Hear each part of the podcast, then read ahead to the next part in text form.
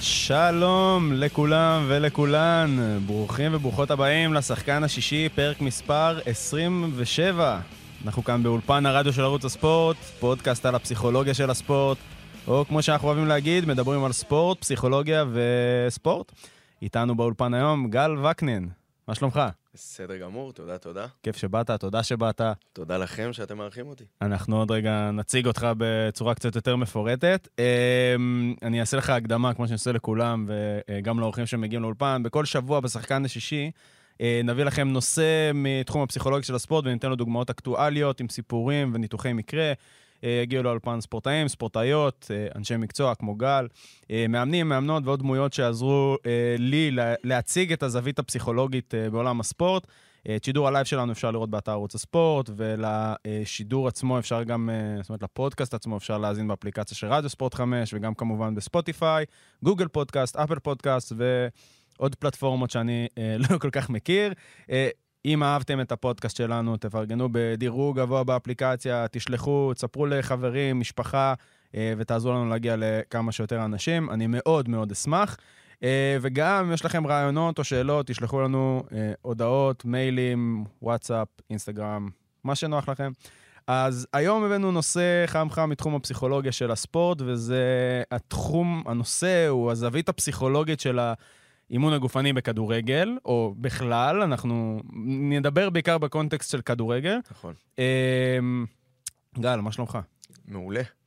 אה, אתה מנהל המערך הפיזיולוגי של, אה, במחלקת הנוער של מכבי חיפה, נכון? המערך הגופני, נכון. המערך הגופני, אה, כן, פיזיולוגי וגופני. כן. מערך הגופני. אני, אני מנהל כיום את המערך הגופני של מחלקת הנוער, כמו, ש, כמו שציינת. בנוסף לזה, אני גם מאמן כושר בקבוצה הבוגרת. אמ, נהנה כמובן מהעשייה, כיף גדול להיות בחיפה ובמועדון הזה, ומהעשייה עצמה, שאנחנו נדבר עליה עוד מעט. כן, אז אמ, גם ברפיוטיישן אה, יש, אה, היית אה, בנוער של מכבי תל אביב, נכון? נכון. התחלת בנס ציונה? לא. התחלתי, האמת, בכלל כסטאג'ר, מתנדב. אוקיי. אה, נצמדתי למאמן בשם יורם מנחם ולדרור שמשון המוכר. כן. אה, שאיתך במכבי חיפה. נכון, נכון. אה, נצמדתי אליהם, ושם התחלתי את הדרך כ... כמאמן כושר. עוד משהו שמסקרן אותי מאוד, זה שיש לך, עשית תואר שני במדעי הספורט בלונדון? נכון, נכון, עשיתי, עשיתי תואר שני.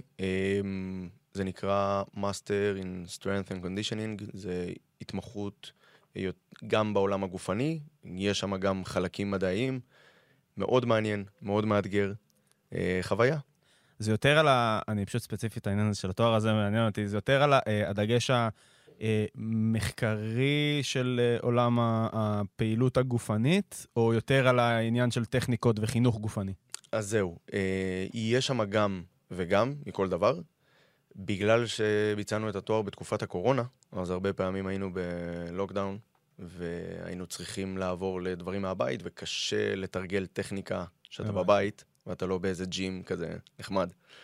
אמ, אז ניסינו את הכל מהכל, וזה מאתגר, מאתגר ללמוד ספורט ופעילות גופנית, שאתה יושב על כיסא. האמת שכן, אה, זה, זה די פרדוקסלי. כן. אה, טוב, אה, נחמד מאוד ומאוד מאוד מעניין. נגיד שאתה פה יושב בנינוחות, והיום בערב יש משחק מאוד מאוד חשוב. אני לא זוכר התרגשות כזאת לפני, או שיח כזה, אתה יודע, בין קהלים במשחק, אני מדבר כמובן על המשחק של נכון, מכבי חיפה נגד נכון. כוכב האדום בלגרד, שקורה היום בערב, שמונה בערב? תשע? עשר. עשר? מאוחר. כן. אה, לא כמו ברצלונה שתקעו לי את זה ב-11, ואני עד עכשיו מנסה להתאושש מהשעות שינה. אמ, אז אה, אתה, אה, אנחנו הרווחנו את זה שאתה בכל זאת כן תהיה איתנו כאן בפודקאסט. אז הזווית הפסיכולוגית, אני אעשה איזה הקדמה למה שאנחנו הולכים לדבר עליו. כושר גופני הוא חלק ממרכיב הביצוע הספורטיבי. כשאנחנו מדברים על ביצוע ספורטיבי, אנחנו חולקים אותו לפיזי, טכני, פסיכולוגי.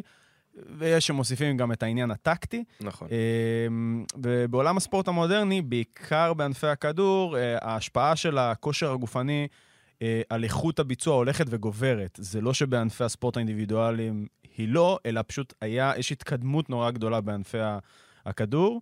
אמ, ולכן יש, הנושא של פיתוח גוף, כושר גופני הוא מאוד מאוד חשוב, והוא גם כולל בתוכו חידושים אה, אה, טכנולוגיים, תפיסתיים, בין אם פעם היו חוזרים מפגרה ומתאמנים אה, בלי כדור אה, חודש, נכון? או משהו נכון. כזה, כל המיתוסים נכון. האלה. אה, עד שהיום מבינים שהדברים צריכים להיות קצת יותר פונקציונליים. אה, ובאופן כללי אני מדבר פה, למרות שאני אוהד הפועל, אני, לא מדבר, אני מדבר לא מעט על מכבי חיפה, בהקשר הזה שזו אחת הקבוצות שעוברות את התהליכים המקצועיים הכי יפים אה, בעיניי, שוב, מבחינה מקצועית נטו בארץ. תודה רבה. אה, כן, ציינתי את זה גם בפרק קודם, אני חושב שגם בפרק קודם קודם.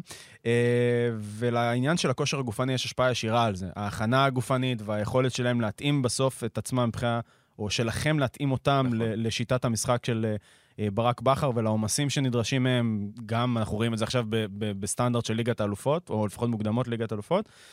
ובשביל זה אתה הגעת לכאן, גל. כן. אמ, אז כמו שאמרת, ואני אחזור דווקא לנקודה הראשונה, שדיברת על הכדורגל עם כדור ובלי כדור, ותמיד אה, עולה השיח הזה. במיוחד הוא עלה לפני כמה שבועות, שראו את אה, שחקני טוטנאם רצים. נכון. אז אני מניח שזה עלה בהרבה מקומות, השיח כן. סביב האימון הזה. אה, האם הוא מוגזם והאם לא, ולמה בלי כדור. וזאת נקודה מאוד מעניינת, כי אני שומע המון מאמנים שמבטלים את עניין הריצות בלי כדור, והמון מאמנים שעדיין עושים את זה. אני תמיד חושב שאין מה ללכת לקיצון. כן, אפשר לשלב גם וגם, ואפשר להרוויח מכל דבר, במיוחד במחלקות נוער. במחלקות נוער אנחנו רוצים ללמד אותם דברים נוספים מעבר, ל...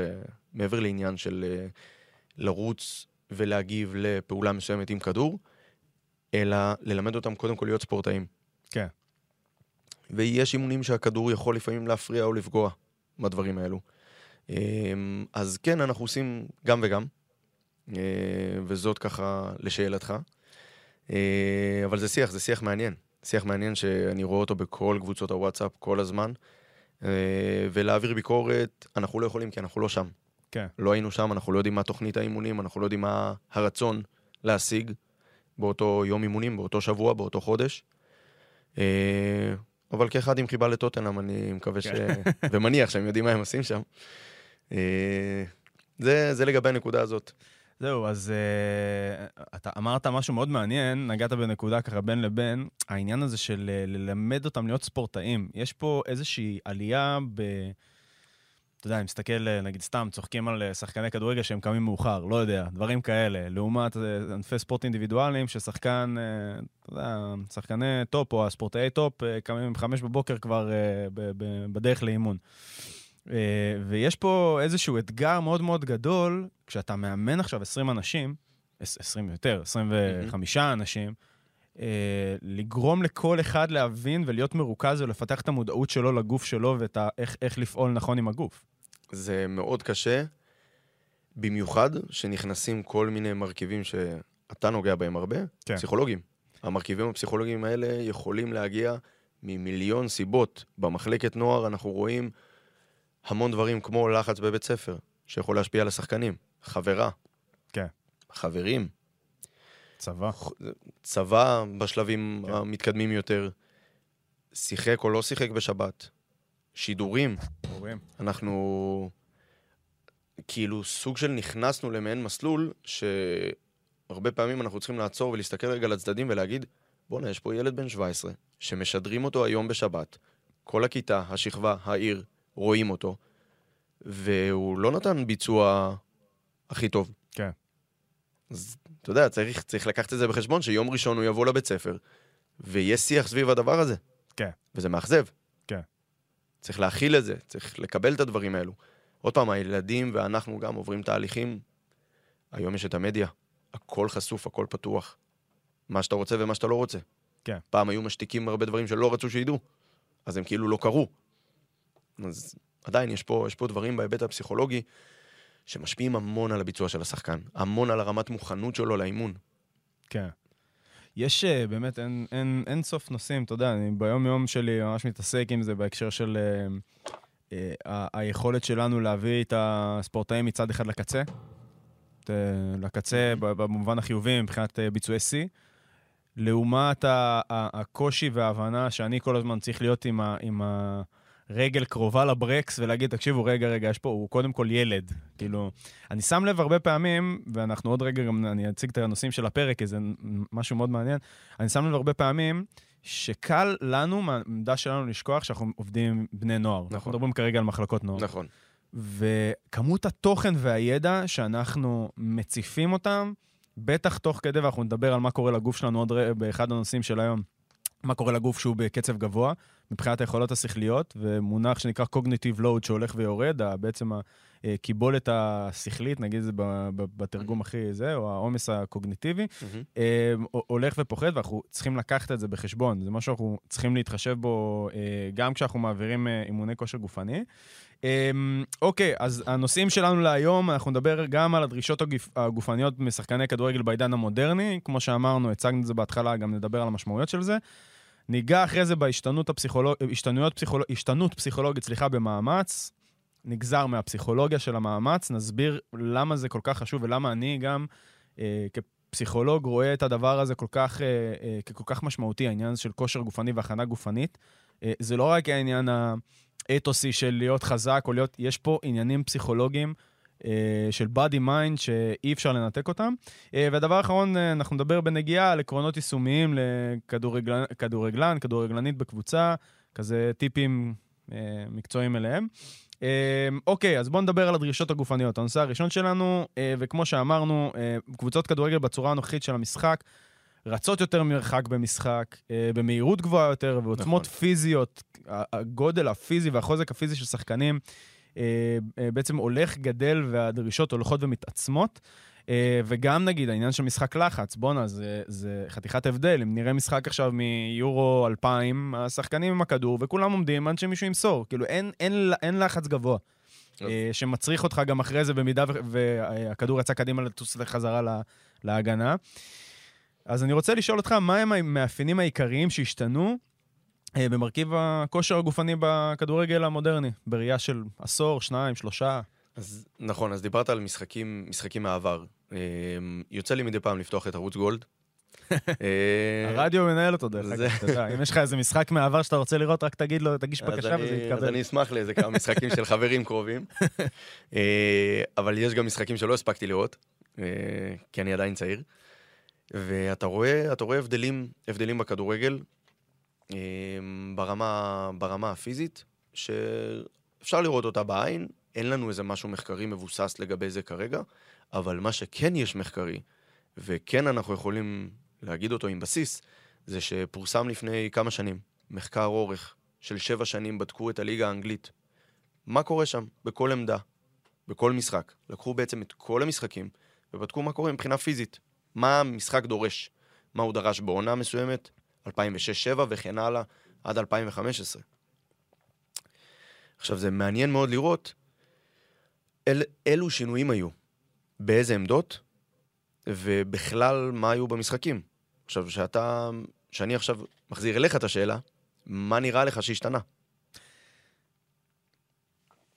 שאלה טובה, מה נראה לי שהשתנה? מה, בעמדות, באופן כללי? במשחק באופן כללי. במשחק באופן כללי. קודם כל, אה, אה, אה, running intensity בטוח, זאת אומרת ספרינטים עלה. נכון. קילומטראז' אני בטוח שעלה, על ממוצע לשחקן או ממוצע לקבוצה. לא עלה? איי איי איי. אז סתם הצגתי. עשיתי הצגת שווא. ובכוונה חיכיתי עם זה. כן, אז זהו. אוקיי, אז running intensity... וואי, שאלה טובה. אתה, אתה שמה, אתה ממש שמה, זה זה. אנחנו מדברים רק על הפיזי או גם על, עם כדור? כרגע על הפיזי. כרגע על הפיזי, אז זה running intensity... אה, זה, זה בדיוק, okay. זה אוקיי. כל מה שקשור לאינטנסיביות במשחק. אוקיי. Okay.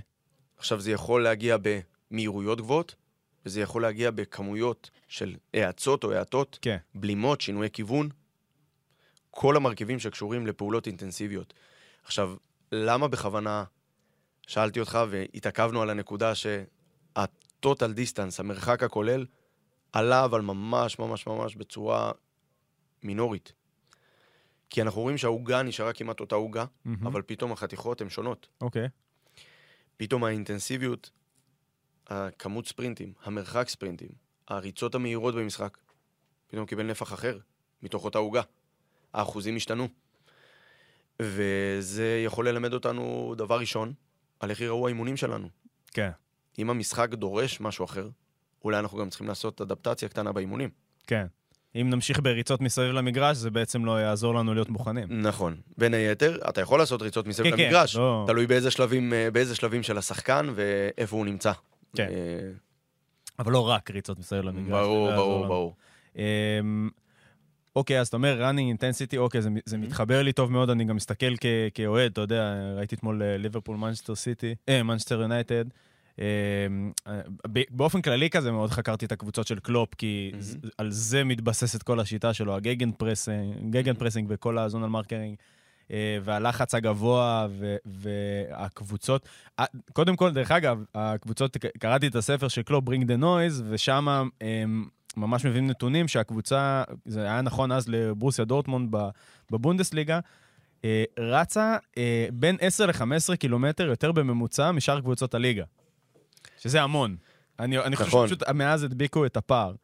אה, אבל, אתה, אבל רואים היום את ה- את ה- ה- ה- הצורך ב- ב- ביציאה מהמקום, אה, העצירה, ה- להסתובב במקום אה, ו- ולצאת לספרינט, ירידה להגנה, שזה ספרינט של בערך אה, 50-60 מטר, זה פונקציה שכבר לא דומה ל- ל- ל- לתנועה הזאת עם הכדור למגרש. נכון, אז פעם, כל הזמן היו מסתכלים על העניין של רצנו יותר או לא רצנו יותר מבחינת כמות כוללת. כן, 10-15 קילומטר יותר, נראה מרשים. היום כבר מדברים אחרת.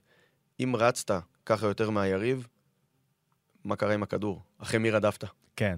ונותנים כאילו נקודת מבט שונה על העניין הזה של total distance, ופה דווקא אני אשתמש בסיפור של דרור שמשון, חבר קרוב, אה, שהיה בתקופתו בהפועל באר שבע. הם הגיעו לשחק נגד אה, עכו, רצו כמו מטורפים, הוא אמר זה היה המשחק הכי טוב שלהם, בכל התקופה שלהם בהפועל באר שבע. עברו את הפועל עכו ב-10 קילומטר, אם אני לא טועה, אני לא רוצה להגיד אה, מספרים סתם, אבל עברו אותם בהרבה, ובסוף הפסידו. כן. עכשיו, יש לרוץ ויש לרוץ יעיל. ולא לרוץ סתם, עוד פעם, כמו שאמרת, כאנלוגיה בסיסית, מסביב למגרש. כן.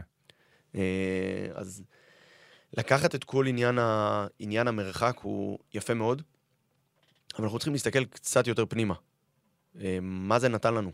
יש כן. לנו מרחק מסוים, אין בעיה. מה קורה בפנים? מה קורה בתוך המרחק הזה? כמה זה מעניין אותנו? מתי זה קרה במשחק? באיזה תדירות זה קרה במשחק? כן. ולפי זה אנחנו בונים עוד נדבכים בתוכניות האימון וכדומה, שזה גם עוזר לנו ליצור את החלוקת עומסים בין אותם שחקנים, כמו שדיברת מקודם. יש לנו שחקנים שונים. לקחת 25 חבר'ה, עם, שכל אחד מהם הוא חתיכה שונה בפאזל, ולחבר אותם לתמונה אחת יפה, זה, זה הרבה עבודה. אתגר. אתגר גדול, וצריך גם קצת... אה, זה לא נכון שיש מדע, ואני אוהב מדע, ובאתי ולמדתי וחקרתי, ותואר שני, והכל טוב ויפה, אבל צריך גם להרגיש את השחקן. כן. צריך גם להרגיש את השחקן, לחוש את ההלך רוח סביב השחקן והקבוצה. כן, אנחנו, בהקשר של המרכיב הפסיכולוגי, אנחנו גם נדבר על זה. אמרת את העניין הזה שלא מסתכלים על זה כל כך היום, וישר אני אומר לעצמי, בואנה, ודווקא אה, תן אח ישתמש בזה כאיזה אנלוגיה במנצ'סטר אה, יונייטד, אה, וכשהם הפסידו, אה, זה היה המשחק הקודם או לפניו? כשהם הפסידו לברנדפורד? נכון. לדעתי אחרי ברנדפורד, הם הפסידו 4-0. מהמם. הוא ראה שמנצ'סטר רצה 13.2 קילומטר, תפסו אותי על ה-0 נקודה הזה, אה, והוא הריץ את כל הקבוצה באותו, באותו אימון. כן, ביצע ענישה שאני לא הכי אני לא- מתחבר אליה. אני, אני בכלל... בגלל האמרה שלה. כן. אה, אמ, ההתניה של ספורט וכעונש, כאילו, בדיוק, הריצה כעונש, כן. בדיוק. אה, זה כאילו לבוא ולהגיד, טוב, זה מה שחסר, את זה נשלים כדי למלא את המיכל, ונעשה את זה בצורה של עונש, אה, בצורה שקצת מוציאה את עולם הכושר הגופני כמשהו, אולי אפשר להגיד זול, אולי... אה, שלילי גם, שלילי. אתה יודע, בסוף אה, זה... יש מונח שנקרא בפסיכולוגיה התניה, אם אתה מחבר בין עשיתי מעשה לא טוב לבין הענישה היא תהיה גופנית, אתה בעצם, יש פה כשל לוגי, נכון. כי אנחנו רוצים דווקא את הספורטאים שיהיה להם כמה שיותר מוטיבציה, לרצות לעסוק יותר בכושר הגופני וליהנות ממנו, אז אם אני וזה- מחבר את זה למשהו שלילי, נכון, נכון, נכון, וזה מה שיפה מאוד לראות היום, שהספורטאים הצעירים, זה לא כמו, ה, בוא נגיד, הסיפורים שאני רגיל לשמוע מחבר'ה על ספורטאים של פעם, לא כולם, אני ממש לא מכליל. רק כל הזמן אני שומע, כן, הספורטאי הישראלי הוא עצלן, הוא זה, ואני רואה את זה היום, ואני מזמין את כל מי שיש לו ספק בעניין הזה, לבוא אלינו, כי אצלנו אני יכול לארח, אני מניח שיש לי עוד הרבה חברים בתחום שישמחו גם לארח ולהראות להם ספורטאים שקמים ב-6 בבוקר, ילדים בני 15, 15 וחצי, שיש להם אימון נבחרת באותו יום בערב, הם קמים ב-6 בבוקר כדי לעשות את התוכנית הקבוצתית, כן. כי הם לא יהיו בקבוצה בערב, כדי להשלים את אותן יחידות, כדי להתפתח ולהמשיך, בוא נגיד, אה, להתקדם במרכיבים שאנחנו רואים בהם צורך. אז אתה כן רואה השקעה של השחקנים, אתה כן רואה חשיבה מעבר. מה זה אומר חשיבה מעבר? תכנון שבועי. אני כילד, לא היה לי תכנון שבועי ברמה כזאת גבוהה, היה לי מערכת שעות בבית ספר. חוגים, כדורגל וכדומה. אתה רואה אותם מסדרים לעצמם את היום בהיבט של ארוחות, בהיבט של אימונים, נסיעות. הם כבר ילדים גדולים. כן. ילדים גדולים ומתכננים לעצמם את החיים, וזה גם מחזיר אותנו לתחילת השיחה, של מה קורה איתם בהיבט הפסיכולוגי. כן. אמ, רגע לפני המרכיב הפסיכולוגי, אני רוצה לשאול, אמ, מאוד מעניין אותי עניין הדאטה, ודרך אגב, גם בהקשר של העבודה שלי כפסיכולוג, העבודה עם דאטה מאוד יכולה אה, לעזור לי. כי לדוגמה, גם אם אני רוצה להציב מטרות, אני יכול להשתמש נורא בדאטה, נגיד, אה, שואל הרבה פעמים את האנליסטים כזה לגבי כל מיני נתונים כדי להבין ולדעת אם השחקן, דיברנו על אה, אינטנסיביות, אז אני יכול לראות את השחקן רץ במשחק, אבל אז לקבל את, ה, את הדאטה מהצ'יפ שלו ולראות שהוא היה באינטנסיביות נמוכה, אז שזה אומר שהוא רץ די ריצה קלה כל הזמן, הוא כמעט לא יצא ללחץ וכולו זה, ואז אני יכול כאילו לבדוק איתו, אפשר לעשות עם זה כמה דברים, וזה מאוד מאוד חשוב. אז רציתי לשאול אותך, אה, באיזה אופן בעצם מסייע איסוף הנתונים, או הנתונים המדויקים היום, לך כמאמן כושר בקבוצת כדורגל? אז כל עניין, ה... כל עניין הדאטה בקבוצות ספורט בכלל, לא רק בכדורגל, אה, זה עולם שכל הזמן מתפתח. אה, היום אנחנו משתמשים בטכנולוגיה לבישה, אה, שמודדת לנו, בוא נגיד, מדדים חיצוניים, שזה מהמם. מרחק ריצה, פעולות מסוימות שקרו על המגרש, בין אם זה שינויי כיוון, האצות, האטות וכדומה, ומדדים פנימיים, שזה דופק. אנחנו לוקחים את המדדים האלו, ובעצם אנחנו, אפשר להגיד, יוצרים פרופיל לשחקן, כדי להבין מה רמת העומס שהוא נמצא בה. כן. מה רמת העומס שהוא חווה באימון. עכשיו, זה יכול לנוע בכמה עולמות. מה זה אומר? אם יש לי אימון שהדרישה ממנו היא לא דרישה גופנית גבוהה, ואני אבוא וכביכול אתעצבן על הדבר הזה, אין לי מה, יש פה דרישה שהיא יותר טקטית. אנחנו נמצאים ביום שהוא לא מתאים להעמסה גופנית, אז כן. אנחנו צריכים להבין מה דרישת המאמן ומה דרישת האימון. וכשאנחנו לוקחים את אותה טכנולוגיה, אנחנו גם יוצרים מעבר ל... נקרא לזה פרופיל עומסים לשחקן, פרופיל לכל תרגיל. אני בעצם רוצה להבין מה מהות כל תרגיל. יש תרגילים שונים בכדורגל, ומה כל תרגיל נותן לי. כן. ואם תרגיל מסוים נותן לי מרחק ריצה גדול, ואותו שחקן לא עמד ביעדי המרחק הריצה, אז אני יכול להשתמש בדבר הזה ולהגיד לו, תשמע, אלו היעדים, וכרגע לא עמדת בהם. עכשיו, חשוב לי להגיד, ה-GPS הוא לא שוטר, כן. ובתחילת הדרך זה תהליך שגם אני כמאמן כושר צעיר, וגם הספורטאים עברנו ביחד איזה מעין תהליך נחמד כזה של לא לפחד מהמכשיר הזה. כן. הוא לא בא להיות שוטר שלנו, הוא לא בא להלשין עלינו, הוא בא להגיד לנו אם אנחנו בכיוון או לא. ואם לא, בוא נתקן, הכל בסדר. כן. זה בסדר גם לא להיות בכיוון, אבל לפחות אתה יודע את זה. כן. אה, והשימוש ב-GPS, השימוש באביזרים האלו, למטרת ניטור, בין אם זה עומסים או בין אם זה שיפור השחקן, בהיבטים מסוימים, הוא כלי מדהים. ויש לציין שהוא גם, יש היום אביזרים לא כאלו יקרים. כן. אפשר לקנות את זה גם בקיטים אישיים.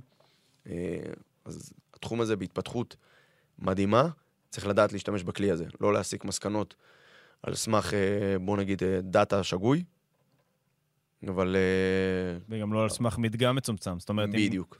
אם שחקן עכשיו, יש... כל הזמן אני עובד גם בעבודה שלי עם עצמי על התהליך של בין... במחקר זה נקרא בין נבדקי ותוך נבדקי. עכשיו, אני לא רוצה להגיע למצב שאני כל הזמן משווה את השחקן לקבוצה. מצד אחד, יש איזשהו סטנדרט קבוצתי שצריך להגיע אליו, מצד שני, אנחנו גם צריכים לעקוב אחרי השחק... השחקן מול עצמו. אז לא שוטר, אז אני, אני, אני ישר פירשתי את זה במובן של אם עכשיו שחקן, יש לו איזו ירידה באימון, הוא הגיע עייף, מסיבה כזאת או אחרת פתאום אנחנו רואים ירידה, לא ישר לבוא להצביע על זה נכון. ולאמת אותו מול זה. נכון. אלא לדעת איך להשתמש בזה, ודווקא אה, מה שנקרא בפסיכולוגיה, שוב, להוביל אותו לפעולה, לעזור לו להבין מה הוא יכול לעשות, ולא לגרום לו להיות ביקורתי כלפי עצמו מהדבר הזה, ולא ליצור התנגדות לדבר הזה. אה, זה, זה קורה, זה קרה גם לי, אני יכול להגיד את האמת, שאנחנו רואים איזה משהו שלילי ואנחנו ישר תוקפים. כן. בלי להבין את כל הסיפור. עכשיו, נבראנו עם פה אחד ושני אוזניים כדי להקשיב, כן. קודם כל. אה, ופה, במקרה הזה, אנחנו כן חייבים להקשיב. אנחנו חייבים להקשיב ולהבין מה סיפור האימון, ואחרי זה מה סיפור השחקן. אם השחקן לא עמד בדרישות האימון, אבל יש לו בעיות אחרות, נוספות, שאנחנו מבינים אותן, אז אוקיי, אפשר לבוא, לדבר על זה, לפתוח את זה, וגם להסביר לו. יש דרך להעביר מסר. לבוא כן. ולתקוף, לבוא ולראות, לא דרך uh, שאני מאמין. Uh, במיוחד לא בפומבי, בוא נגיד ככה. ב- וואי, בדיוק באתי להגיד שנגיד, אם כל הצוות עומד ומסתכל על השחקן, מצביעים לו על הזה, זה יכול ליצור... זה... אני כאילו ישר כזה, מין חשבתי על סיטואציה כזאת של... אנטגוניזם קלאסי. כן. אה, של המאמן, עוזר, צוות, זה, זה, זה, יושבים, מסתכלים, השחקן צריך להסביר למה הוא רץ קילומטר פחות היום, או באינטנסיטי נמוך. פשוט מאוד, לקחת שלטר ולהוריד אותו, לכבות את האנרגיה בשחקן בשנייה.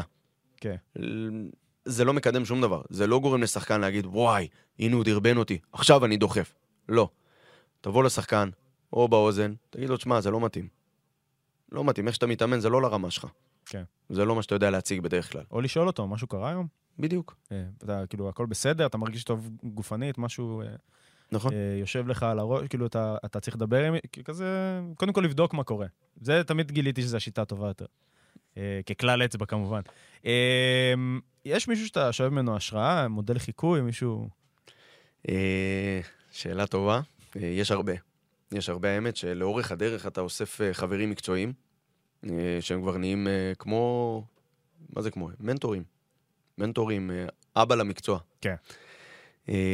בתחילת הדרך היה איתי את יורם מנחם, שהתלוויתי אליו תקופה ארוכה, ואנחנו בקשר עד היום. אני מרצה אצלו בקורסים בווינגייט. בחור מדהים, וגם עליו אפשר לפתוח פודקאסט שלם. יש לנו כמובן את דרור שמשון ואורי הראל, אה, שני מאמני הכושר אה, בבוגרים.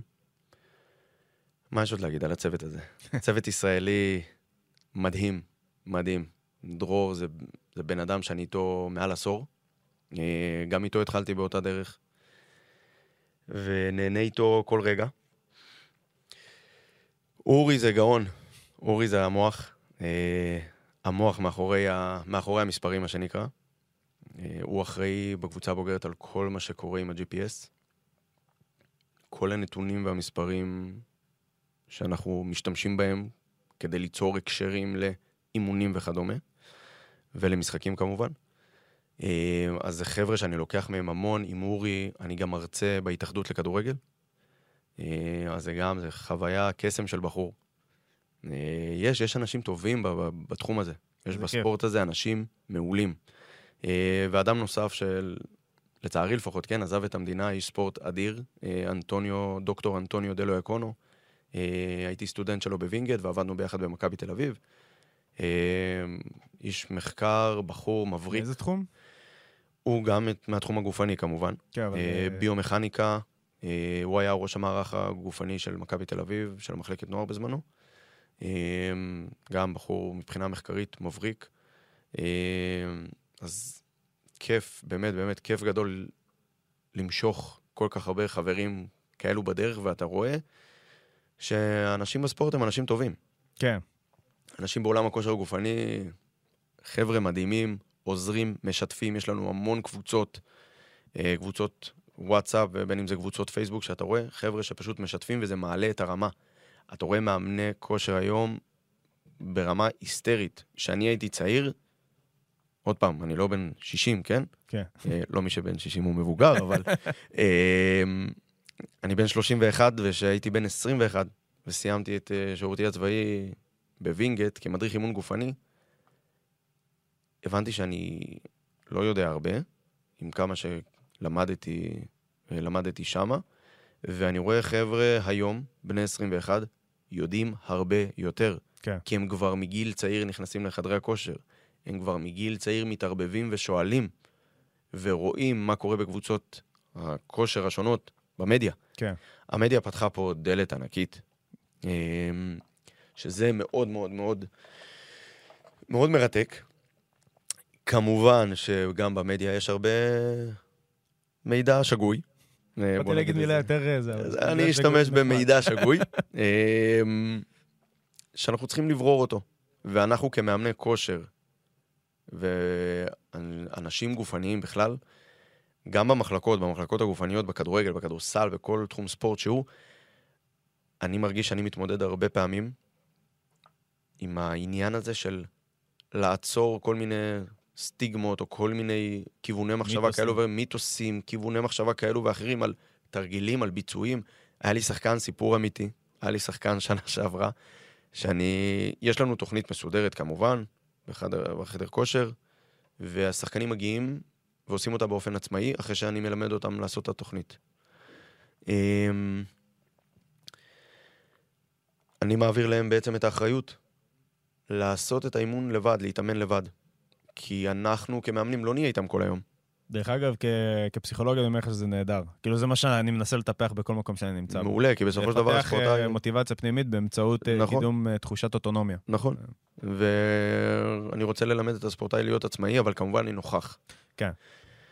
ואני עובד עם שחקן על תרגיל מסוים, ומאחוריי מבצעים עוד תרגילים. אני מסתובב אחורה ואני רואה שחקן שמבצע תרגיל שהוא חצי כתוב בתוכנית, חצי מעוות. ואז אני אומר לו, מה זה? ואז הוא ציין איזה שם ואמר לי, "אה, ראיתי את זה בטיקטוק. אמרתי לו, תשמע חמוד, טיקטוק לא יהיה פה היום. אה, עצרתי את האימון, הסברתי לכולם את ההשלכות של המשפט המצחיק הזה. כן. כי בסופו של דבר אתה יכול לעצור רגע ולצחוק מהדבר הזה של... מה טיקטוק עכשיו, אחי? איזה טיקטוק, תגיד לי. אמ, ומפרסמים כל מיני חבר'ה בטיקטוק, באינסטגרם, אה, כל מיני מידע שהוא שגוי, שזה משפיע, משפיע על אה, ספורטאים. עכשיו, מה שמתאים לאוכלוסייה רגילה לא מתאים לספורטאי. כן. אה, אבל למזלי, למזלי, יש לי צוות נדיר במחלקת נוער, שבאמת מכיר כל שחקן, כל רמה, והם פשוט על זה. הם פשוט על זה, אני לומד מהם המון מהצוות שלי, וזה גם מה שכיף שהצלחנו, ואנחנו יוצרים כל הזמן עניין בצוות, ולהביא חבר'ה בתוך הצוות, מתחומים שונים, מגישות שונות, ולחבר את הפאזל הזה. אני אוהב אנשים שונים, אני אוהב חבר'ה שלא חושבים כמוני. איזה, איזה כיף. כיף זה, זה כן, זה...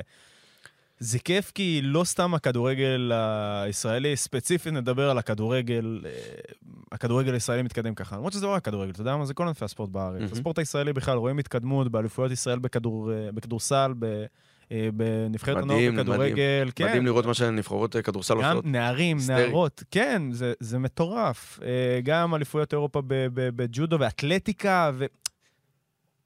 ואתה יודע, מלהיות בה, במקומות האלה, אנחנו רואים, אתה גם יודע, אתה, אתה יודע, אתה מספר את הזווית שלך, שגם אנשים שמאוד סקרנים ורוצים ללמוד את המקצוע ומאוד משתפים, הולכים ונכנסים למערכות האלה, ושואבים אחד מהשני, ושואבים ממקורות ידע, ולומדים ומביאים את זה, וזה מה שמפתח את האנשים, את, ה, את הספורטאים בסוף. גם הפשן הזה למקצוע, גם הפחות התעסקות במה המעמד שלי או מה זה, אלא יאללה, בואו, אנחנו, אנחנו אוהבים את הדבר הזה, ו- ו- ורצון לדעת עוד, ולהעשיר, וגם את הסביבה, ובסוף כולם מרוויחים מזה. כמעט כולם. בכוונה עצרתי ואהבתי שאמרת בסוף כולם אתה אוהב מרוויחים. אנשים שלא חושבים כמוך.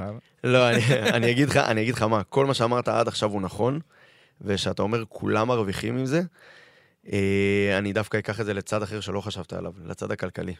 אוקיי. בגלל האהבה למקצוע, ובגלל הפשן של אותם מאמנים, גם אני בין היתר, מסכימים, או שלא מסכימים, הם נדחקים לפינה, ומקבלים הצעות עבודה הרבה פעמים מביכות.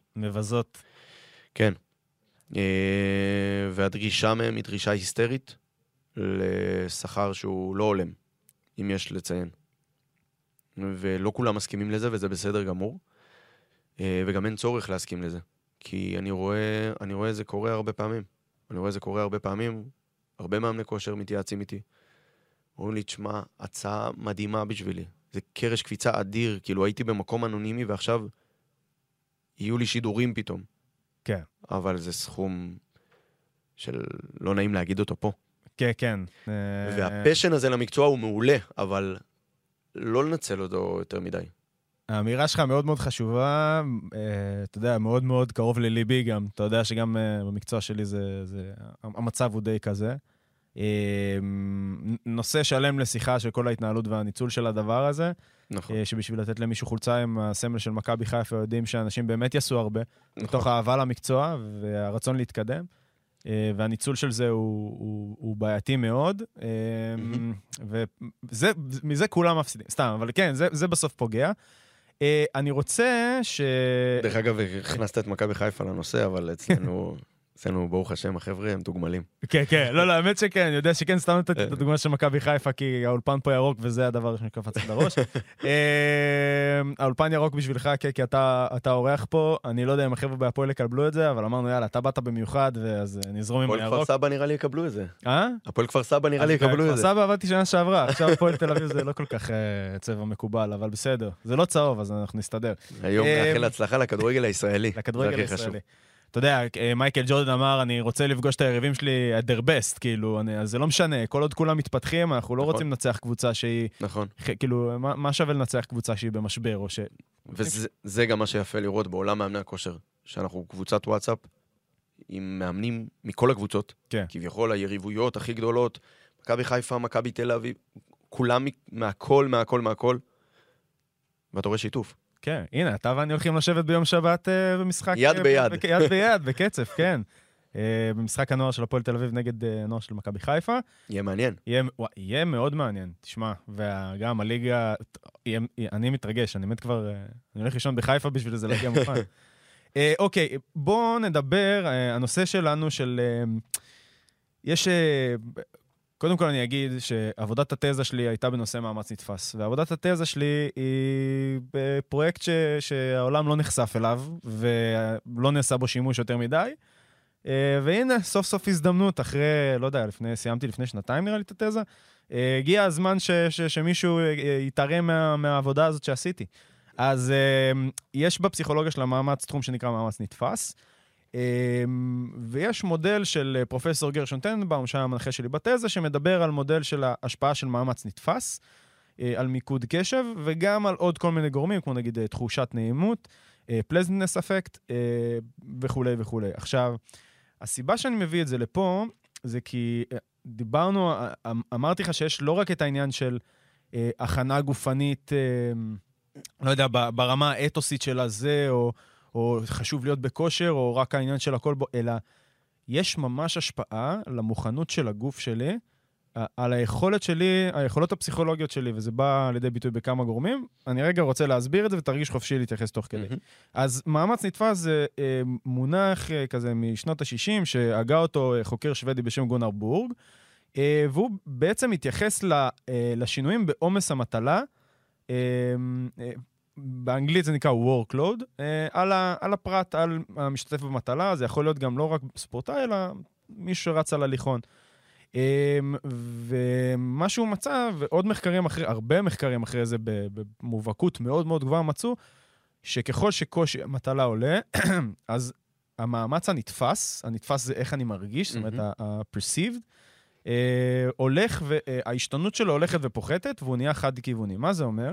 זה אומר שאם אתה ואני נצא עכשיו פה מסביב לערוץ הספורט לריצה קלה, מאוד מאוד קלה, וישאלו אותנו כמה, אתם, כמה מאמץ אתם מפעילים עכשיו מ-1 עד 10, יכול להיות שנגיד 3, ואז 4, ואז שוב 3, ואז 5, ואז עוד פעם 4, כל עוד הריצה תהיה קלה. אבל ככל שהריצה תהיה יותר עצימה, המאמץ יהיה יותר אה, קבוע, זאת אומרת, הוא פחות ישתנה, והוא גם יהיה רק חד-כיווני. וזה עד עכשיו אינטואיטיבי מאוד, אבל uh, גרשון גם קישר את זה לגרשון uh, טננבאום, פרופסור גרשון טננבאום, אני תמיד משמיט את הזה, זה לא בסדר מבחינתי. פרופסור גרשון טננבאום. בשביל הטייטל. שנים, אלפי מאמרים. אמ, חוקר אחד הגדולים בפסיכולוגיה. אתה מכיר? יצא לי להכיר אה, דרך, אה, לא מכיר אותו אישית. כן, כן, אבל אתה יצא לך להכיר את השם? אה, כן, דרך הפסיכולוג שלנו במחלקה, ערן וייסברד. אז יצא לנו ככה קצת שיח עליו, וכיף לשמוע שאחד החוקרים הגדולים הוא ישראלי. כן, כן, הוא אחד הבאמת גדולים בתחום, קישר אותי, קישר אותי לברצלונה, קישר, אותי, אתה יודע, כאילו, צריך, בן אדם שווה להכיר. כן. סתם, גם אחלה גרשון. אז גרשון, במחקר מאוד מפורסם ומצוטט שלו מ-2001, אמר, הבין שיש שני מוקדי קשב. אה, אה, אחד מהם נקרא אסוציאטיבי, שזה פנימי ומופנה לאותות גופניים, והשני דיסוציאטיבי, מופנה לאותות חיצוניים. אה, זה גם שני מוקדי הקשב של, שמדברים עליהם בעולם הספורט, של פנימי וחיצוני. אנחנו תכף נדבר על זה. עכשיו, מה שקורה במאמץ גבוה, אז מיקוד הקשב הולך נהיה פנימי ונוקשה, ואנחנו יודעים שספורטאים אה, בענפי ענפי כדור בעיקר, צריכים ככלל אצבע מיקוד קשב חיצוני. להקשיב למאמן, לראות את התנועה של השחקנים, לקרוא את המשחק וכולי וכולי. אם השחקן לא בכושר, הקשב שלו יהיה פנימי מדי, והוא יפספס relevant cues, אותות חיצוניים, כמו לדוגמה הוראות של המאמן, יהיה לו יותר קשה to process it, ואז הביצוע שלו ייפגע. כי הוא בעצם עסוק בלהתאושש, או... בדיוק, כי המחשבות, הטנשן שלו נשאב לגוף שבעצם מסמן לו, אני במצוקה, אין לך חמצן, הדם לא, לא זורם, או זורם מהר מדי, הדופק גבוה מדי, השרירים כואבים. בוא נטפל במקרה סכנה בדיוק, כאילו, קודם. זה, אלה האותות שהגוף מקבל, ובזה הקשב שלו יתמקד. והנה פה גם תיארת את זה מקודם יפה, באיך אתה מפרק את הסיטואציות ומבין מה נכון. אמרנו, זה לא רק כמה מתאמנים, אלא צריך להתאמן אפקטיבי. אה, בדיוק בשביל הדבר הזה. אה, רוצה להתייחס לזה איכשהו? לפיץ' הזה שנתתי פה? כן. אה, זה, קודם כל, זו סוגיה שהרבה חוקרים אותה גם היום בהיבט הגופני. יש באוניברסיטת תל אביב את ישראל אלפרין. נכון, כן, כן, גם איתו פה נפגשתי כמה פעמים.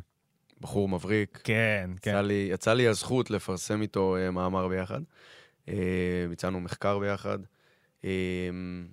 יש בחור בשם uh, צליל שושן, שגם נוגע, ב, נוגע בדברים האלו. Uh, אנחנו רואים את זה, רואים את זה ביום-יום, גם ברמה, גם ברמה הבסיסית. שאלונים שאנחנו, שאנחנו שולחים לשחקנים. נכון. שאלוני RP למיניהם, אני מניח שחבר'ה שמעו, שמעו את השם.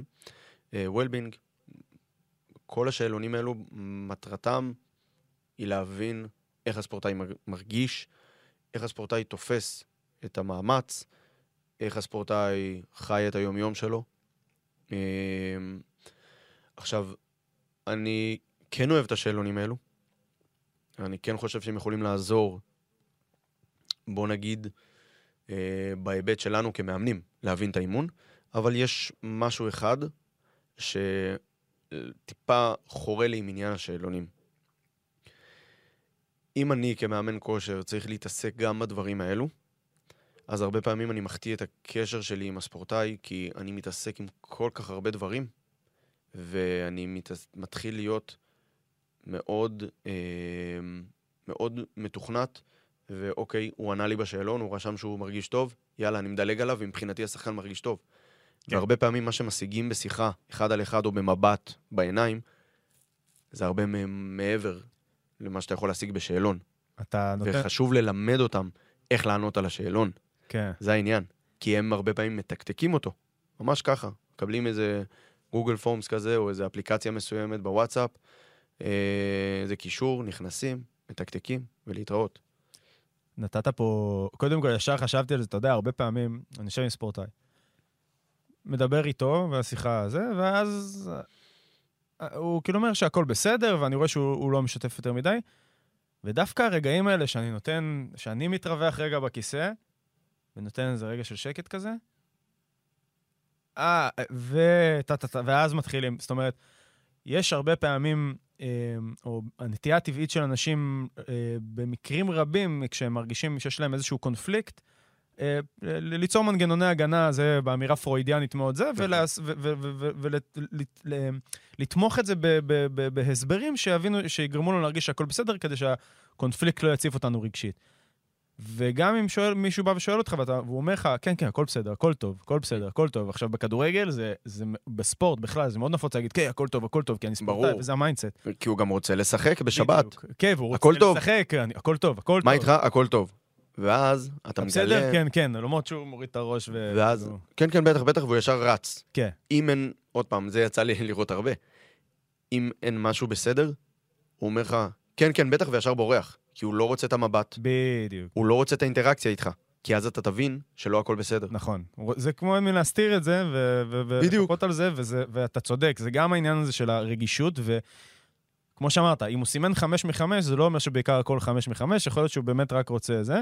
אה, ודבר נוסף, זה גם לא להסתכל על זה, כ- כשזה די אותו דבר, אבל מזווית טיפה אחרת, זה לא להסתכל על זה כאמת מוחלטת. אני, לשאלונים יש כוח מאוד מוגבל, הוא עדיין חשוב, הוא יודע לשקף לנו דברים מסוימים, אבל לא להסתכל על איזשהו, איזשהו ממוצע או נתונים שיוצאים משאלונים שאנחנו מעבירים לקבוצה כאיזושהי אמת מוחלטת. יש פה המון המון משתנים, ולפעמים אפילו ברמה הכי פשוטה, השחקן לא לגמרי מבין את השאלה וסימן בעיגול. נכון, זה גם יכול לקרות. נכון. כן, כן. אני, אני, דרך אגב, באחד השאלונים, בכוונה, עשיתי... היפוך, אה, זה? בדיוק, כן. עשיתי תשובה אחת שעשר זה הטוב, היפוך סקאלה. בדיוק, ותשובה אחת שעשר זה הלא טוב, ואתה פשוט רואה אותם סתם ממלאים. וזה היה באמת כמבדק. כן. אמרתי, אני ארוץ עם זה שבוע, ונראה מה ממלאים. ופשוט סתם 10, 10, 10, 10, 10, 10, להתראות. כן. עשיתי, סיימתי, עברתי לדבר הבא ביום. ואז אתה מבין שהשאלון הוא לא רלוונטי, כי השחקן לא מתייחס אליו בצורה רלוונטית. נכון. אה, ובגלל זה גם הקשר עם הספורטאי הוא מאוד חשוב. יש לציין שאני רואה המון מאמני כושר אלופים בזה. הם פשוט חצי פסיכולוגים מהלכים. כן. אה, הם לא פסיכולוגים כי הם לא עברו את ההסמכה, אבל, אה, אבל באמת יש להם רמת רגישות והבנה והכלה ברמות שקשה, קשה, קשה, קשה להבין. אתה אומר, בואנה, איך בכל הטירוף הזה? אני רואה, לדוגמה, אחד כמו דרור שמשון, בכל הטירוף, ליגת אלופות, אנשים בספרינטים, שלוש שעות לפני המשחק, אתה יודע, רק שהכל יעמוד, הכל מתוק, מתוקתק ומתוכנן. והוא בא, ברגוע, נכנס בחניון, בכיף, עם חיוך, שלום לכולם, מה קורה? אורי נכנס, שלום לכולם, הכל בסדר, הכל רגוע, כן. אין פאניקה. בא, בא לשחקנים, מה קורה, מעניינים, קצת איזה שיחה אישית לשבור את הקרח. אה, אתה רואה, אתה רואה מאמנים עושים את זה בצורה, בצורה פנומנלית. אה, אני יכול לתת עוד אלפי דוגמאות, אלפי דוגמאות. כן, וזה חשוב מאוד, ובעיקר בשביל לראות את השחקנים, וכי המאמנים יכולים לתת זווית של... מאמני הכושר יכולים לתת הרבה פעמים זווית של המאמן יהיה קצת יותר קשה לשים לב אליה. ברור. אה, סליחה, כי גם, גם סגנון האימון... סליחה, רציתי להגיד משהו. לא, זה, זה כי עוד פעם, אני אומר, הקשר האישי בין המאמן כושר לשחקן הוא קשר קרוב יותר, הדוק יותר, כי אנחנו פוגשים את השחקן הרבה פעמים ברגעי משבר, בין אם זה פציעות, שיקום פציעה. כן. בדיוק, בין אם זה פציעות, בין אם זה רגעים שהוא לא משחק. אנחנו הרבה פעמים פוגשים אותם ראשונים. כן. אה, מעבירים את האימון למחליפים, בוא נגיד ככה. סוף המשחק, אני מעביר, דרור מעביר, אורי מעביר, אימונים לחבר'ה שלא שיחקו. אתה פוגש אותם ברגעי המשבר שלהם. אתה אמור להיות היד שמוציאה אותם מהבור השחור. כן. לא לבוא לתת פטיש. כן. על הדבר הזה, כי הדבר הזה במילא נמצא במקום עמוק. אה, ערן שדו עושה את זה מדהים בנבחרת. אתה רואה מאמנים שיודעים לבוא, להושיט יד לשחקן ולהוציא אותו מהבור, כמו שהם גם יודעים לבוא ולהוריד אותו בעדינות ובזהירות מהעץ שהוא טיפס עליו. כן. שזה זה יפה לראות. כן, כל עוד עושים את זה ב- באמת באהבה, פשוט באהבה והערכה לשחקן, לא במה נראה לך, אלא ב... להסביר ולראות את טובתו גם כטובתו האישית וגם כטובת הכלל, זה מה שחשוב. וואי, מה נתקע לי בגרון? זה לא... אני רגיל לדבר. הרבה דווקא. לא. התרגשות, התרגשות מהיום. התרגשות, התרגשות גם מהיום וגם יום שבת, שמע. אמ, ככה, אז אני רציתי לדבר, אה, להסביר על, על ההסבר הקודם שלנו, לתת רק את אה, שלושה פאנצ' ליינס כזה כן. בזה, ו- ולשמוע שוט. גם את ההתייחסות שלך. אמ, אז באופן כללי, ככלל אצבע, שחקן אה, בכושר גופני טוב יותר, הוא פחות עייף. אה, והוא יעיל יותר מבחינה קוגנטיבית, פסיכולוגית, אה, גם כמובן מבח- מבחינת יכולות ויסות רגשיות והכול. אה, אבל הדבר הראשון, רציתי לתת פה שלוש נקודות. הראשון, שלוש נקודות בעצם, או מדדים קוגנטיביים שבהם שחקן פחות עייף, או שחקן יותר בכושר יכול להתעלות מבחינה פסיכולוגית. הראשון זה קבלת החלטות. אה, אם אני צריך, אה, יש מערכות system 1, system 2, אתה מכיר? אה, אם אני צריך לקבל עכשיו החלטה, אה, ורוב ההחלטות בכדורגל אלה החלטות system 1, טק, טק, טק, מסירה, pass, שטח פנוי, בלה בלה בלה, אבל אם אני צריך עכשיו לקבל החלטות קצת בצורה יותר מורכבת, וגם ההחלטות של system 1, אה, כל עוד יהיה לי את המשאבים לעשות את זה, והגוף שלי יהיה איתי, במונחים לא מקצועיים להגיד את זה, פשוט. יהיה איתי, אני אוכל יותר לקבל החלטות, יהיו לי יותר משאבים, ואני אוכל אה, לארגן את עצמי יותר טוב במשחק. נכון. אני... ואנחנו יודעים כבר באיזה רמה זה העניין של אפילו המיקום הקטן, העוד, העוד יכולת לעשות את העוד חצי ספרינט הזה קדימה כדי להתקדם עוד טיפה לרחבה לקראת הרמה, או דווקא להפך, לעצור, להרים את הראש לראות את המיקום של השחקן ליד. זה בדברים מאוד מאוד קטנים. אני מאוד מאמין שבהיבט הזה גם נכנס עניין האוטומציה. ב... כן. הרגלה, אתה, אתה מרגיל שחקן באימונים לבצע פעולה מסוימת, ואז היא כבר לא חדשה לו. וכשהוא עייף, אנחנו, כשאנחנו עייפים, אנחנו הרבה פעמים הולכים לאוטומט, לאינסטינקט. אה, כי זה המקום המוכר, והנוח, בוא נגיד ככה. כן. אז אם המקום הזה נהיה לנו מוכר ונוח, אז אנחנו נהיה בו. כן. למרות ש... טוב, האמת שאוטומציה, אנחנו מדברים... אה, בסוף כל מה שאנחנו עושים באימון זה אוטומציה. זה, זה לימוד לאוטומציה. אנחנו רוצים ללמד את השחקן להשתמש בכמה שפחות משאבים קוגנטיביים גבוהים, כמו חשיבה, רגע, מה, איך, איפה היד, איפה זה, אה, ללעשות את זה. אז אתה צודק, גם התהליכים האלה אה, אה, בסוף נפגעים, ואתה יכול להגיע לתגובות אוטומטיות עייפות. נכון. אה, שאנחנו רוצים להימנע מהם. הדבר השני שאנחנו מרוויחים ב- עם שחקן בכושר יותר טוב מבחינה אה, אה, קוגנטיבית, שכלית, זה קריאה או ראיית משחק טובה יותר, שזה קצת דומה לקבלת החלטות, אבל משהו קצת יותר, בצורה יותר רחבה, זה גם יותר מתקשר לעניין הזה של קשב חיצוני. הוא יכול יותר להסתכל על הסביבה. אני ראיתי הרצאה, אתה מכיר, וואי, איך ברח לי השם שלו? את המומחה ל scanning הנורבגי. אחרי זה אני אתן לך את השם שלו. תשלח לי. כן, אני אשלח לך. תשמע, ראיתי הרצאה של שעתיים שלו על זה, זה פשוט מרתק. scanning, היכולת לסרוק, ובצורה יעילה כמובן, במשחק כדורגל, זה אחד המדדים הכי טובים לביצוע טוב, וספציפית לכל מה שקשור לדיוק במסירה. מספר אחת בהיסטוריה זה בסריקות צ'אבי. אתה עשית לי טסט מקודם, אז... צ'אבי, ובפרמייר ליג בהיסטוריה, אה, אה, פרנק למפרד אה, וסטיבן ג'רארד. אמ, והיכולת אני. חושב נטע לביא ועלי מוחמד, אבל בסדר. אמרתי. פרמייר ליג. אולי עלי מוחמד כנראה. כן, גם נטע לביא, תכלס.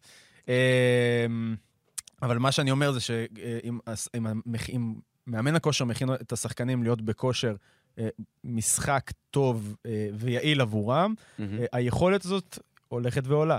אה, והדבר האחרון אה, זה עניין של תחושת ביטחון, אה, ואתה שאלת אותי בעצם למה אני מתכוון.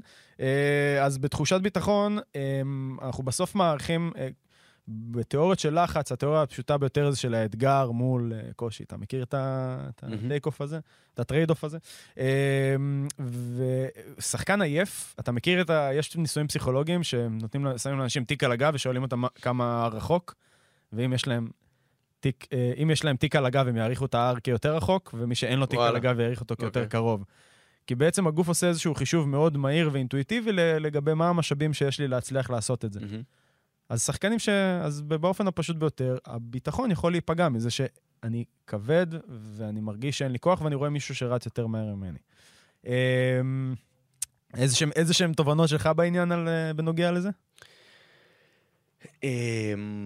התפיסה, התפיסה של השחקן זה, זה חתיכת עולם, כי אתה מבין עם הזמן שכל אחד תופס את המשחק אחרת, ואתה נתת פה אנלוגיה עכשיו לתיק, המטען חיים שלהם זה תיק. כן, אתה רואה שחקנים שבאים עם מטען חיים, עם תיק כבד, כן.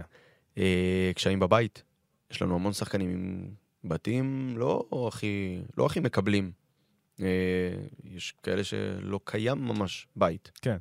אה, בית זה לא רק ארבע קירות, כן? כן, כן. אה,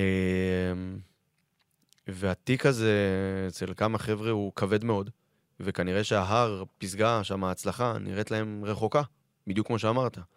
ואנחנו צריכים עוד פעם לעזור להם, להבין שאנחנו פה כדי להקל להם על התיק. כן. קצת לסחוב אותו בדרך בשבילם, לעזור להם להבין את משקל התיק ומה הוא דורש, אבל uh, אנחנו רואים, רואים הרבה חבר'ה שמגיעים עם וואחד uh, קידבק. כן, אה, תשמע, זה בעיקר בכדורגל, אני חושב, לא יודע אם בעיקר בכדורגל, אבל בכדורגל יש הרבה שמגיעים מאוכלוסיות אה, הרבה יותר מורכבות מבחינת ה... אתה יודע, יש- הכדורגל עם השנים נהיה כזה משחק עממי יותר. לא, הוא התחיל אה, כמשחק עממי. כן. ב- אני, אני אומר, הוא נשאר כמשחק עממי, כן. סליחה. עדיין גם רואים את זה בכדורסל. נכון. אה, יכול להיות שפחות, אני לא יודע, לא בדקתי את הדברים האלו, אבל רואים את זה כמעט בכל תחום. כן, בתחומים שאנחנו פחות נראה את זה, זה תחומים שמלכתחילה דורשים המון כסף להשתתפות או לציוד, כמו גולף, טניס וכדומה. אלה תחומים מאוד, אה, מאוד יקרים. יקרים. אז אה, שמה יכול להיות שיגלו איזה כישרון שהוא לא מגיע מבית כזה או כזה, ואז כן ייתנו לו את התמיכה, כי רואים בו עילוי. כן. אבל אה, רוב המקרים, כן, אנחנו נראה אותם בספורט קבוצתי, אה, ולא חסר, לצערנו לא חסר. כן, וגם למזלנו, כאילו, גם לראות אותם מתפתחים בתוך זה, זה כיף. בתוך זה, זה כיף. זה כיף. אה, חשוב להכווין אותם, כן. הדבר הזה, כי אותם חבר'ה מגיעים לרגעי הצלחה, ויצא לי לפגוש את זה דווקא אצל מתאמנים אישיים. שרגעי הצלחה זה לא עכשיו לזכות בליגת אלופות, כן? רגעי הצלחה בשביל אותו בן אדם זה להרוויח 15,000 שקל נטו בחודש. לחתום על חוזה פשוט, כן. בדיוק. אה, לחתום על חוזה, והוא מרוויח סכום שמבחינתו הוא דמיוני, כי הוא לא ראה את הסכומים האלו בחיים, ואז הוא לא יודע מה לעשות עם הכסף. אה, וזה כבר אנחנו הולכים לפן אחר אצל הספורטאי, אבל צריך ללמד את הספורטאים התנהלות חיים. כן, כישורי חיים. כן. אה, אוקיי, אנחנו, לצערי, אנחנו כבר לקראת סיום. אה, אז קודם כל, אה, אני אשמח לשמוע על הפרויקט שהקמת לקידום אה, מאמני כושר צעירים, ככה בכמה משפטים. כן. אמ, במכבי חיפה, אני מאוד רוצה, כמו שאמרתי מקודם, אני מאוד רוצה כל הזמן לשמור על סביבת עבודה מעניינת, סביבת עבודה שונה. וכמו שלי נתנו את ההזדמנות בתור מאמן כושר צעיר, יורם מנחם ודרור שמשון, שפשוט פתחו לי את הדלת למקצוע, אני חייב להמשיך את זה. ואנחנו פותחים דלת למאמני כושר צעירים. כל מאמן כושר אה, שרוצה להגיע אלינו, בין אם זה לצפות באימונים, חלקם גם אנחנו נותנים להם להתנסות, לבוא ולאמן כמובן בליווי שלנו. אה, אז הם מוזמנים, יש פרויקט שנקרא פרויקט אה, סטאג'רים, מגיעים פעם בשבוע אלינו, החבר'ה מגיעים אלינו כדי להרוויח כישורים שכמאמן כושר או כמנתח נתונים, בוא נקרא לזה ככה, אה, בעולם הגופני, הם לא ירוויחו במקומות אחרים, כי בסופו של דבר אתה צריך ניסיון, וניסיון זה קורה בשטח. כן, והתנסות עם ציוד טכנולוגי אין בכל מקום לצערי. כן. ולנו יש את הפריבילגיה שיש, ומגיעים הרבה מאמנים, ואנחנו מלמדים אותם. כשאני אומר אנחנו, זה הצוות ואני.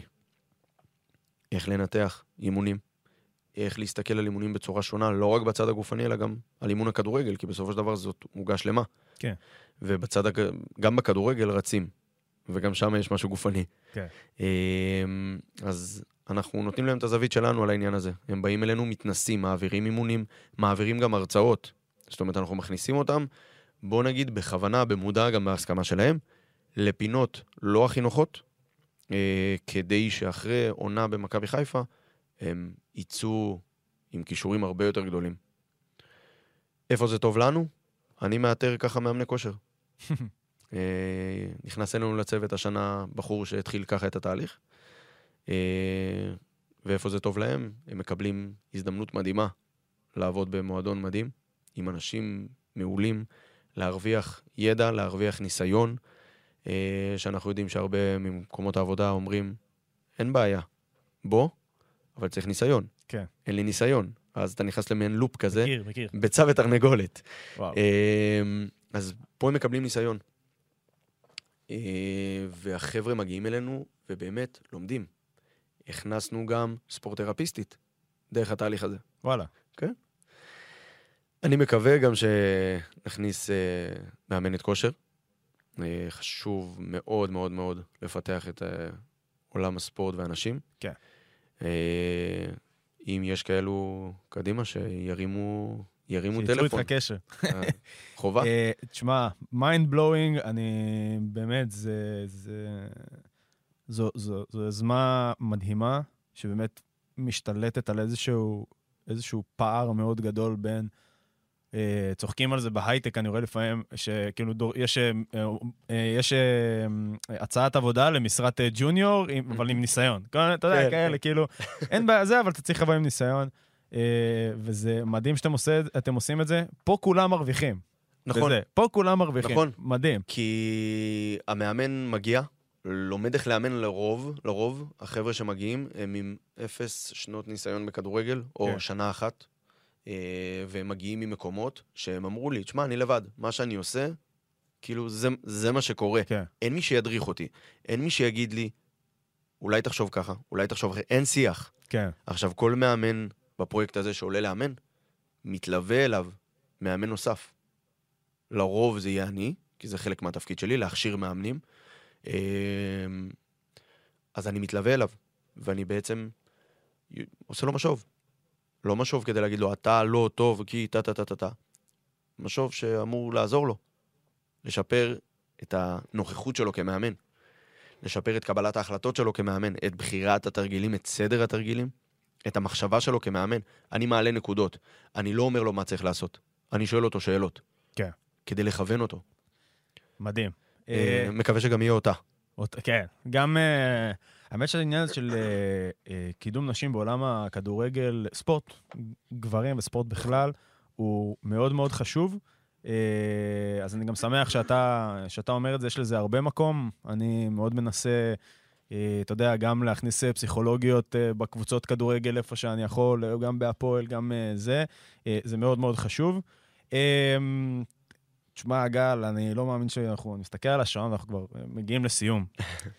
בחלק האחרון אמרנו שבכמה דקות אה, אני אבקש ממך, אני גם מנסה לזרוק איזה משהו, אבל איזה טיפ או עקרונות יישומיים, זה המונח היותר אה, רשמי, אבל כן. איזה שהם טיפים שיש לך מהנקודת מבט שלך כמאמן כושר בקבוצת כדורגל בכירה, מאמן כושר בכלל, מהניסיון חיים שלך.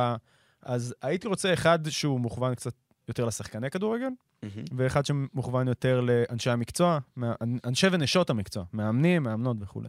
אז יש לי אחד שהוא מוכוון לכולם. אוקיי. אמ, להיות חוקרים. מה זה אומר להיות חוקרים? לבוא ולשאול, אתה עושה משהו? אל תעשה אותו, בוא נגיד, על עיוור, מה שנקרא. יש סיבה. ואם תבוא ותשאל את המאמן שלך מה הסיבה, לא בצורה מתנשאת כמובן, אה, אלא שחשוב לך להבין למה אנחנו עושים את מה שאנחנו עושים היום, דווקא היום, זה יעזור לספורטאי ולמאמן להתחבר לתהליך. וכשאתה מחובר לתהליך, אתה נותן הרבה יותר. אה, וככה יוצרים גלגל שמניע את עצמו, כי הספורטאי בא ושואל את המאמן, ואז המאמן חוזר הביתה ואומר, בואנה, הוא שאל אותי, מה עשינו היום? אני צריך לדעת מה, מה אנחנו עושים מחר. נכון. וככה אנחנו יוצרים תהליך, וזה גם מה שאני אומר למאמני כדורגל, שאני מרצה, מרצה בהתאחדות. אה, יצא לי, לשמחתי, לעבוד. רוב המאמנים שעבדתי איתם, מאמני הכדורגל היו מאמנים חוקרים, ששאלו אותי, למה אנחנו עושים את הדברים האלו? אה, בין אם זה אמיר תורג'מן, גיא צרפתי, אה, ועוד הרבה, הרבה מאמנים אה, שיצא לי לעבוד איתם, ששאלו, למה עושים את מה שעושים היום? מדהים. ואז אתה חושב בעצם, ואתה צריך לספק תשובות. עכשיו, הוא לא שואל את זה ממקום של, תשמע, תגיד לי מה עושים ואני מחליט. לא, ממש לא, אלא ממקום שחשוב לו לדעת וליצור שילוב בעולם הכדורגל. אז זה, זה חוויה, זה חוויה, יש מאמנים, מאמני כדורגל היום מאוד מתפתחים, ליאור זאדה גם, שיצא לנו לעבוד ביחד. יש הרבה מאמנים, הרבה מאמנים שמתפתחים בהיבט הזה, וזה כיף, זה כיף לראות. זה כיף לראות שאנשים שואלים. באמת כיף לראות. טיפ מאוד מאוד חשוב מהבחינה הזאת. אני ארחיב את זה ואני אומר גם שאני אמליץ לשחקני כדורגל ספציפית, אה, כן, זה יותר לשחקנים, יותר לספורטאים, אה, להסתכל על עצמם גם כספורטאים אינדיבידואליים ולא רק בקבוצה. אני הרבה פעמים עובד עם השחקנים, לא לפעול רק מהאנרציה של, אוקיי, מגיע האימון, אני עושה מה שהמאמן אומר, וטה, טה, טה, טה, טה, נגמר האימון, על מה התאמנתי היום? לא יודע. וזה מחזק את מה שאתה אומר, לשאול, להיות סקרן, על מה אני הולך לעבוד היום, אני, האם אני צריך להשלים משהו ב... האם ביחס ל- ליכולות הגופניות שלי אני צריך אה, לא יודע, אם היציאה מהמקום שלי לא מספיק טובה ולא התאמנו על זה, אולי אני כן צריך להתאמן על זה לבד, אני אתייעץ עם המאמן. אז לפתח את הגישה הזאת שלי כשחקן אינדיבידואל. אמ, גל, גל וקנין, תודה רבה רבה, היה לי מרתק. היה קצר. היה קצר, כן. כמה אנחנו? שעה ועשר דקות פה. הרגיש קצר. נכון, זה טס, אבל... Uh, גם יש הרבה עוד על מה לדבר, אתה יודע, אני כאילו עוד uh, דילגתי על איזה שורה, חצי שורה פה, חצי שורה שם וזה, אבל uh, אנחנו, טוב, יש לנו את uh, יום שבת בקצף לדבר קצת, ואחרי זה גם בוולפסון עוד איזה כמה חודשים. נקשקש שם בכיף. אז שוב, תודה רבה רבה, היה לי מרתק. תודה רבה לך על האירוח. איש מקצוע, וואו, זה מדהים וכיף גדול. אני אספר לך ולמאזינים שיש את, את הפודקאסט פוטבול מונדיאל, מגזין סיכום שבועי של כדורגל העולמי, ממליץ לכם לשמוע. ואנחנו נחזור בשחקן השישי בשבוע הבא, ועד אז, יאללה ביי.